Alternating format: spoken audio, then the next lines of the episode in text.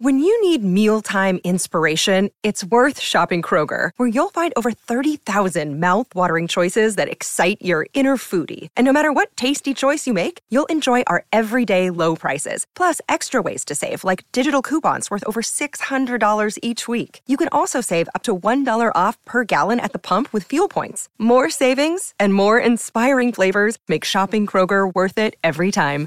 Kroger, fresh for everyone. Fuel restrictions apply. Your brain needs support, and new Ollie Brainy Chews are a delightful way to take care of your cognitive health. Made with scientifically backed ingredients like Thai ginger, L-theanine, and caffeine, Brainy Chews support healthy brain function and help you find your focus, stay chill, or get energized. Be kind to your mind and get these nootropic chews at ollie.com. That's O-L-L-Y.com. These statements have not been evaluated by the Food and Drug Administration. This product is not intended to diagnose, treat, cure, or prevent any disease.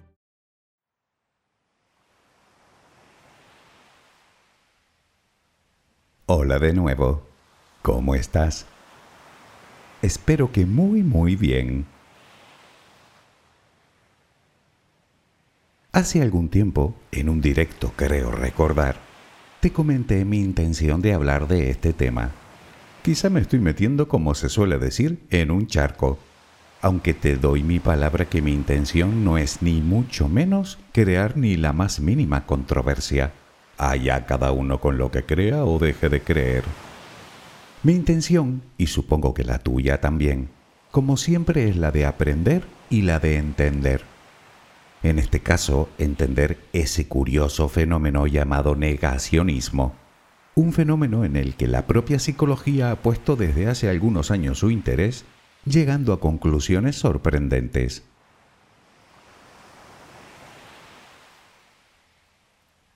Si eres negacionista en alguna cuestión, no creo que te vaya a gustar este audio.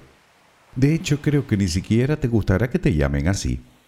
Pues de veras que lo siento, pero no hay otro término para definir, y cito textualmente el diccionario, una actitud que consiste en la negación de determinadas realidades y hechos históricos o naturales relevantes.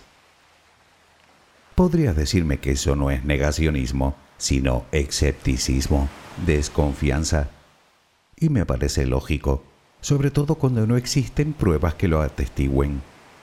De hecho, ese pensamiento no dista mucho del modo de pensar de cualquier científico o científica. Es por eso que se pasan la vida investigando para buscar evidencias que demuestren o refuten sus teorías.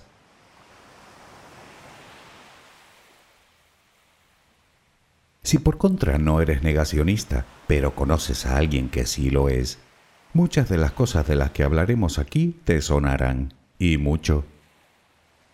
De lo primero que te habrás dado cuenta es de lo difícil que es convencer a esa persona de que está viviendo en un craso error. Aunque tus argumentos sean sólidos, aunque tengas un buen montón de pruebas en la mano. La pregunta que yo, y tal vez tú también te hagas, sea ¿por qué? ¿Por qué a veces nos negamos a creer una realidad verificada, contrastada, demostrada y confirmada? Bueno, pues resulta que esta pregunta tiene respuesta.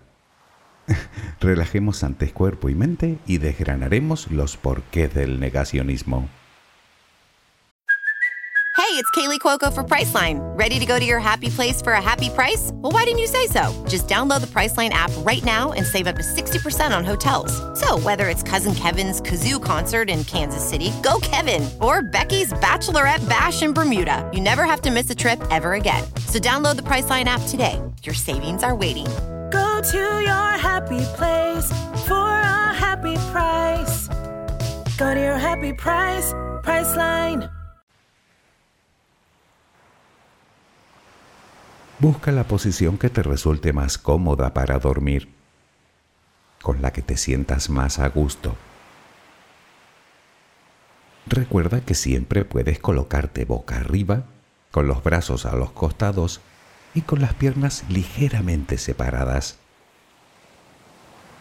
Cierra los ojos si aún no lo has hecho. Intenta que los párpados estén lo más relajados posible. Toma aire profundamente por la nariz Reténlo un par de segundos y suéltalo lentamente. Lo hacemos otra vez, pero en esta ocasión con la respiración abdominal. Inspira, reténlo, suelta. Nota cómo el abdomen sube y baja mientras que tu pecho permanece inmóvil. Una última vez, inspira, reténlo y suelta.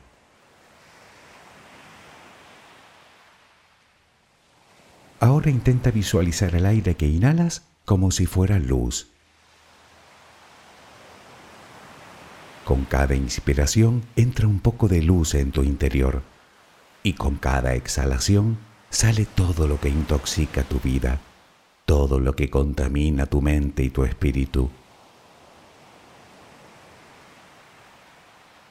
Inhalas luz, exhalas malos pensamientos, preocupaciones, estrés, ansiedad.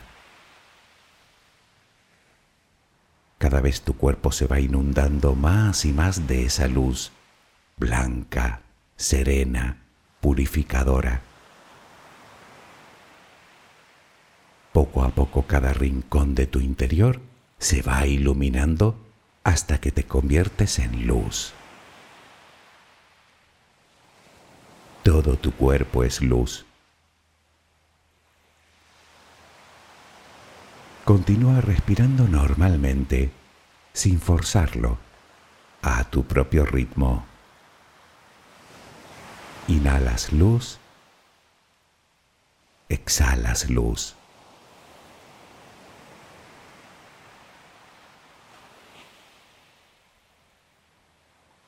Ahora comenzaremos a relajar todo nuestro cuerpo. Empezamos por los pies. Nota cómo se relajan. El pie derecho. El pie izquierdo.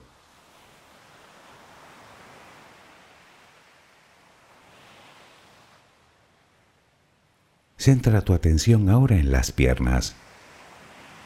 Siente su peso. Tobillos, pantorrillas, muslos. Nota cómo se relajan. Pierna derecha. Pierna izquierda. Ambas quedan completamente relajadas.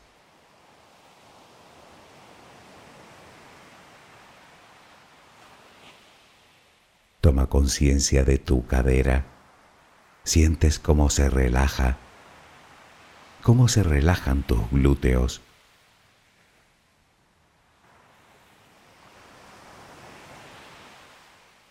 Piensa ahora en tu abdomen que sigue balanceándose con cada respiración. Nota cómo se relaja también.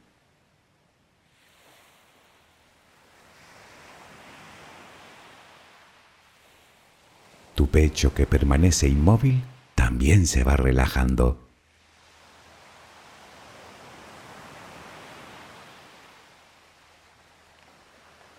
Siente ahora tu espalda.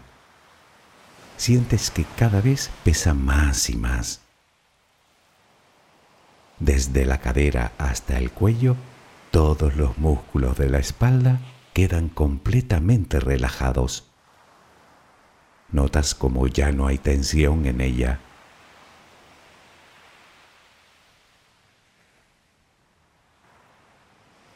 Notas los hombros que lentamente se van relajando también. Nota cómo caen.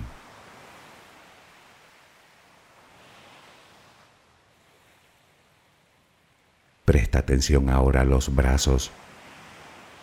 Tu brazo y antebrazo derecho tu mano derecha, los dedos de esa mano. Todo queda relajado. Tu brazo y antebrazo izquierdo, tu mano izquierda, los dedos de esa mano.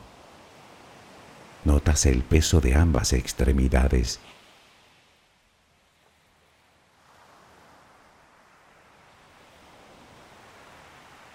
Dirigimos ahora nuestra atención al cuello. Visualízalo. Notas cómo los músculos se van relajando también.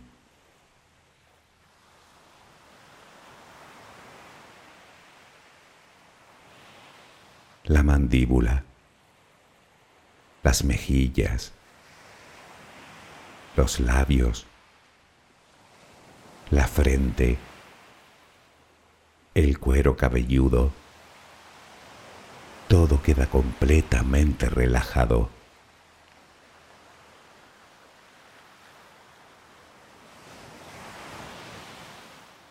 Sigue respirando, lenta y serenamente. Con cada respiración sientes como tu cuerpo se va relajando más y más.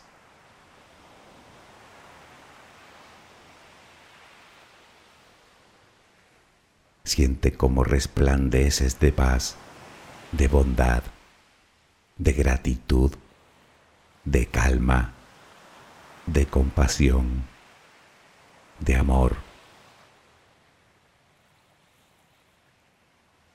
Continúa respirando suavemente. Recuerda que ahora eres luz. Solo respira tranquilamente.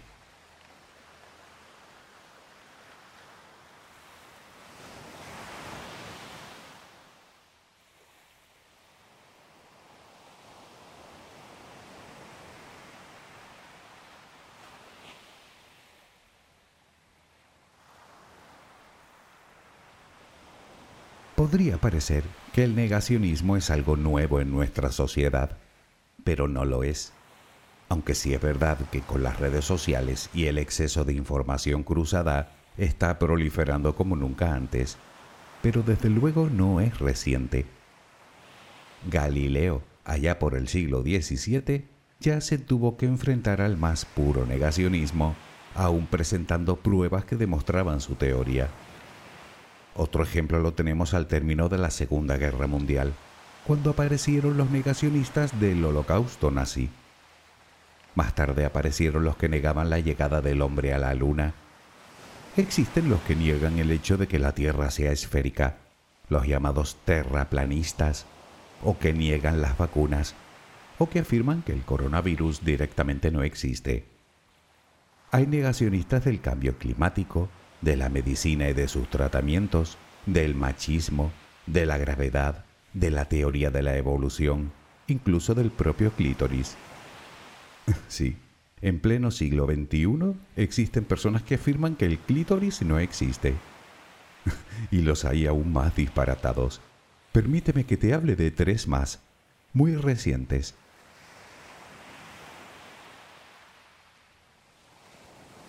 Tal vez recuerdes que el pasado 19 de septiembre de 2021 entró en erupción un volcán en la isla canaria de La Palma. Durante 85 largos días, expulsó lava como para cubrir más de 1.200 hectáreas, destruyendo miles de edificaciones y cultivos y afectando tristemente a un gran número de habitantes. Pues bien, hubo personas que creyeron que dicha erupción había sido provocada no, no es una broma. No explicaban ni el cómo ni el por qué. Y lo cierto es que quienes afirmaban tal cosa ni siquiera parecían conocer ni remotamente la dinámica de un volcán o del interior de nuestro planeta. Solo negaban que hubiera sido un fenómeno natural. Lo mismo ocurrió con la enorme borrasca que padeció Europa y en especial España en enero de ese mismo año, y en la que ni los más viejos recordaban nevadas tan abundantes, pues para algunas personas esa borrasca también fue provocada, aunque otras iban aún más lejos afirmando que eso blanco, frío y con aspecto de nieve que caía del cielo no era nieve, sino plástico. Un plástico bastante singular, sin duda. Y la última. Recientemente hemos sufrido en España algunos episodios de calima, un fenómeno meteorológico que consiste en partículas de polvo en suspensión que disminuyen la visibilidad y obviamente la calidad del aire. En las Islas Canarias es un fenómeno relativamente habitual pero no en la península. Se produce debido a los vientos que soplan desde África, que traen consigo polvo del desierto del Sáhara.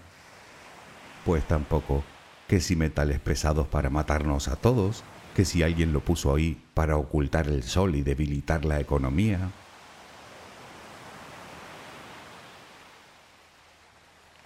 Los negacionistas simplemente lo niegan. Para esas personas siempre hay detrás una mano negra que mueve los hilos, o un grupo de personas que conspiran en la sombra, o una secta secreta, o reptilianos que llegan desde las Pléyades para someternos o para controlarnos o directamente para matarnos, como si las guerras, hambrunas, enfermedades, homicidios y accidentes no fueran suficientes. Yo no digo que no hayan habido conspiraciones a lo largo de la historia, claro que sí, pero una cosa es ser escéptico y otra muy distinta inventarse teorías alternativas sin fundamento alguno, en contra de pruebas irrefutables en contra del consenso científico y, por qué no decirlo, en contra del propio sentido común.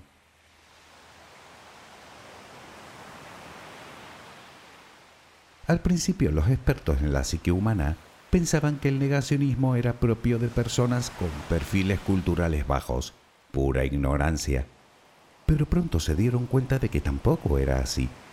Habían personas negacionistas en todos los estamentos sociales y culturales, y desde luego con muy buena salud, tanto física como mental. Pero entonces, la respuesta está, como siempre, en nuestra mente y no, no está vinculado a ninguna patología. Simplemente somos así. Parece ser que el primer motivo se encuentra en nuestra habilidad natural para encontrar patrones. Tan buenos somos en eso que a veces digamos que se nos escapa de las manos de tal manera que encontramos relaciones de causa-efecto inexistentes.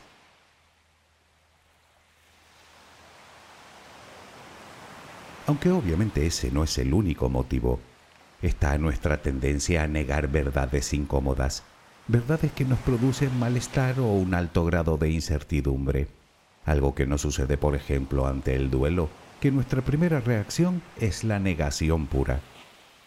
Simplemente preferimos una realidad más fácil de gestionar. De ahí que nos autoengañemos. Otro motivo, según algunos estudios, es la satisfacción de sentirse diferente y en posesión de la verdad absoluta. A los negacionistas les gusta sentirse como los elegidos, pues solo ellos conocen la verdadera realidad, frente al resto del mundo, incluidos los científicos, que no son tan inteligentes como ellos construyen una realidad que no solo le da sentido a su creencia, sino que sienten que se elevan por encima de los demás.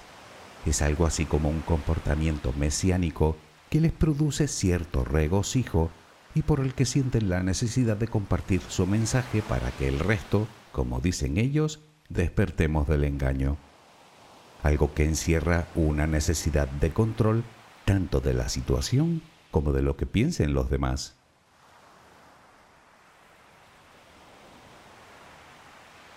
Naturalmente detrás de todo esto está la falta de humildad, por un lado, la necesidad de rebelarse, por otro, y una manera de pensar más afectiva que racional, lo cual les lleva a rechazar lo científico. Según algunos autores, su actitud mental es muy similar a la religiosa, no porque crean o dejen de creer, sino porque se basan en la fe que tienen en sus propias convicciones más que en las evidencias una fe que se refuerza cuando encuentran a otras personas que piensan de la misma manera.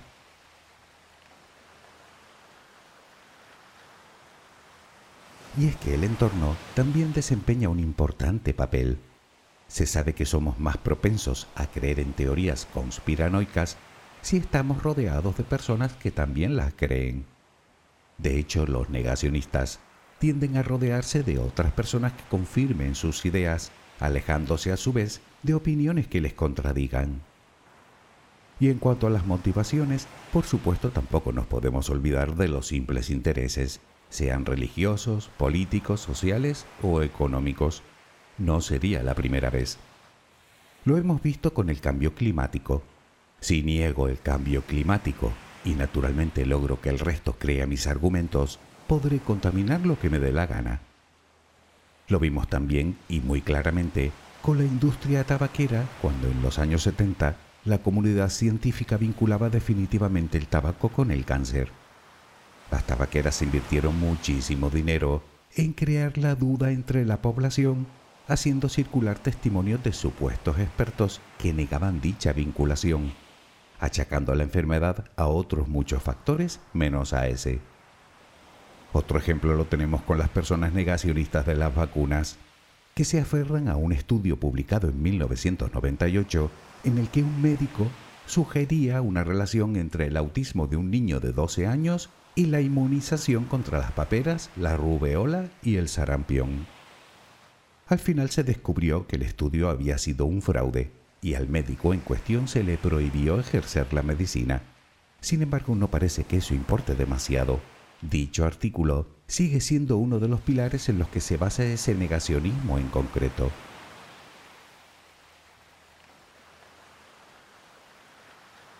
Por supuesto hay más ejemplos, aunque tampoco tenemos que irnos muy lejos. Hoy en día muchas personas han hecho del negacionismo su modo de vida. Y conste que lo digo sin la más mínima acritud, allá cada uno con lo que hace. Pero lo cierto es que al final no importa si realmente creen en ello o no, eso es lo de menos. Lo importante es crear adeptos que les permitan mantener un protagonismo rentable, exponiendo argumentos de supuestos expertos que no representan ni de lejos el consenso científico. Son lo que algunos autores llaman los agitadores, los líderes del movimiento, la cabeza visible por así decirlo. Naturalmente son los que gozan de más popularidad y muchas veces los que obtienen el mayor beneficio. Y es que diversos autores catalogan a los negacionistas en tres grupos. El primero es el grupo de donde parte todo, los agitadores. Luego tenemos a los amplificadores, que son los que se limitan a repetir los argumentos y consignas de los agitadores, los mismos que llenan las redes de publicaciones sensacionalistas sin ningún tipo de aval científico. Y por último están los discípulos, que generalmente no cuestionan la información y terminan tragando cualquier cosa que digan los dos grupos anteriores.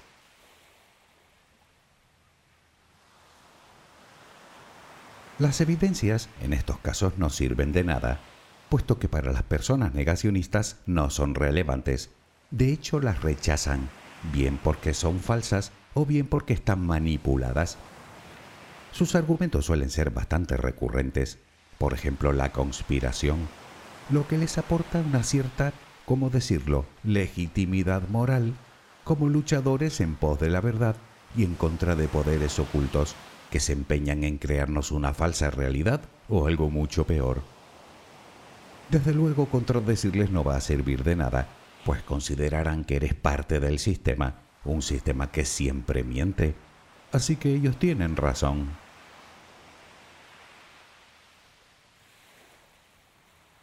Para la persona negacionista, la cuestión es demostrar que están en lo cierto, y lo hacen muchas veces acudiendo a una serie de artículos aislados, en general poco rigurosos o con graves defectos de forma, o en los que salen afirmaciones de supuestos expertos, sospechosamente muy bien escogidos, dicho sea de paso. Claro que puedes decir que a veces el experto en el que basan su posicionamiento es precisamente un científico Sí, es verdad, como el médico de antes. Y siempre y cuando no se trate de una simple frase que en su momento sacaron de contexto utilizándola a su favor, que también lo he visto. Y es que debemos entender que aquí no hablamos de especulaciones que puedan ser refutadas, como por ejemplo el tamaño o la forma del universo. La Tierra no es esférica en teoría. Sabemos que es esférica porque existen infinidad de evidencias que así lo prueban evidencias, no elucubraciones. Si te apetece un día podríamos hablar de ellas.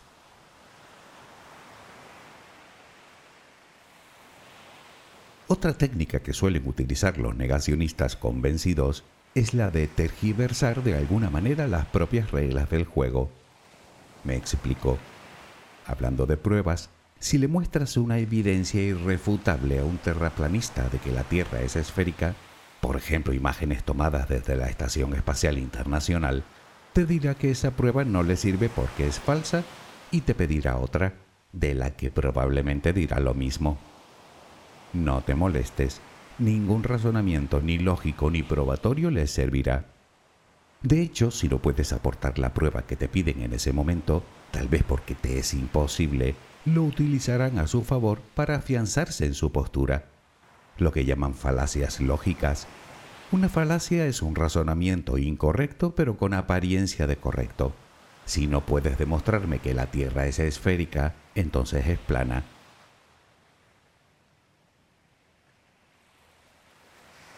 Todo esto está alimentado por varios sesgos cognitivos. El primero es el llamado sesgo de confirmación.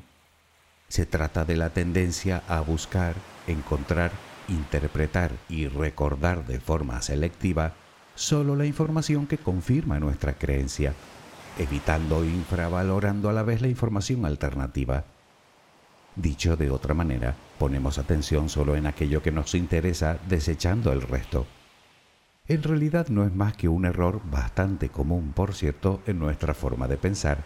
Vemos solo aquello que queremos ver.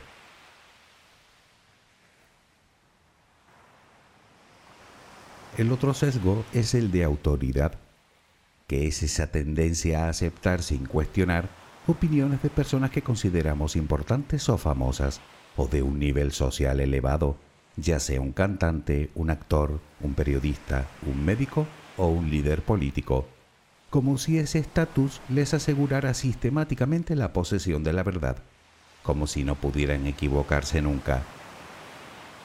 Luego llega la llamada reactancia, una reacción emocional que nos lleva a oponernos a las normas establecidas porque consideramos que nuestra libertad está siendo amenazada. Y por último nos encontramos con la radicalización, con el fanatismo. Entre más oposición encontremos a nuestro pensamiento, más extrema será nuestra postura.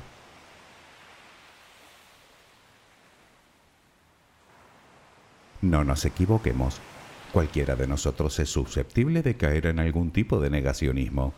Es una consecuencia de nuestra forma de pensar de hecho, un estudio realizado hace unos años llegaba a la conclusión de que no solo nos encantan las teorías conspiranoicas, sino que cada ciudadano cree en al menos una. O viendo las personas que buscan algún tipo de interés en ello, al resto de los negacionistas simplemente les guía la necesidad de encontrar una explicación sencilla a lo que puede ser un escenario complejo.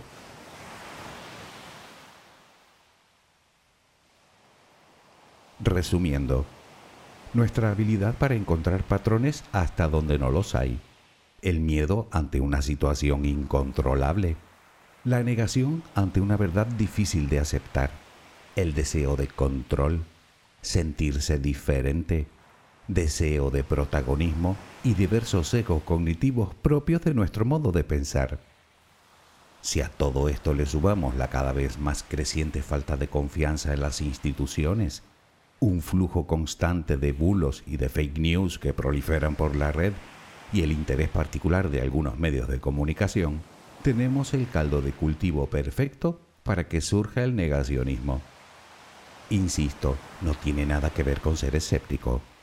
El escepticismo y el pensamiento crítico son o deberían ser dos de las principales cualidades de cualquier científico, incluso ante sus propias teorías. Pero eso sí, hasta que se aporta un volumen razonable de evidencias y la ciencia llega al consenso. Y es que la ciencia trabaja sobre el estudio, la investigación y la contrastación, mientras que el negacionismo se mueve en el terreno del rumor, de la sospecha, de la opinión y muchas veces de la ficción. No obstante, si aún tienes la duda entre el escéptico y el negacionismo, que sepas que hay una forma casi infalible de distinguir entre uno y otro y se trata del grado en el que estén dispuestos a cambiar sus creencias ante nueva información. Sencillamente, el escéptico puede cambiar de opinión, el negacionista no.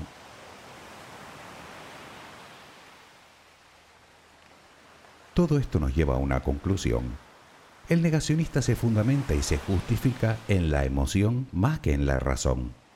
Insisto, salvo el que busca algún interés personal, que los hay. El negacionista discípulo, por llamarlo así, lo es porque de alguna manera necesita hacerlo. Necesita evitar sufrimiento, o enojo, o desconfianza, o descontento, o incertidumbre, o incluso miedo. Y para ello fundamentan su creencia en argumentos inverosímiles, alejados de la realidad, cuando no completamente absurdos.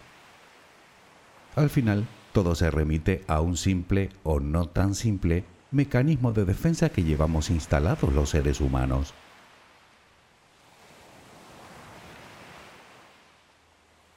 Estoy casi convencido de que si has llegado hasta aquí es que no eres negacionista.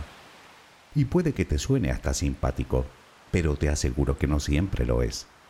Muchas personas terminan abandonando el tratamiento médico con consecuencias fatales porque alguien negacionista les mete la idea en la cabeza. Y eso de gracioso no tiene nada. Recuerda que tan equivocados estamos mostrándonos escépticos ante la evidencia como crédulos ante lo evidentemente falso. Aunque también puede pasar que no pertenezcas ni a un grupo ni a otro, y que navegues constantemente por un mar de dudas intentando encontrar la verdad. Si es así, lo único que te puedo garantizar es que estarás más cerca de ella acudiendo a la ciencia que acudiendo a la delirante imaginación de alguien. Espero que mañana tengas una maravillosa jornada. Que descanses Buenas noches.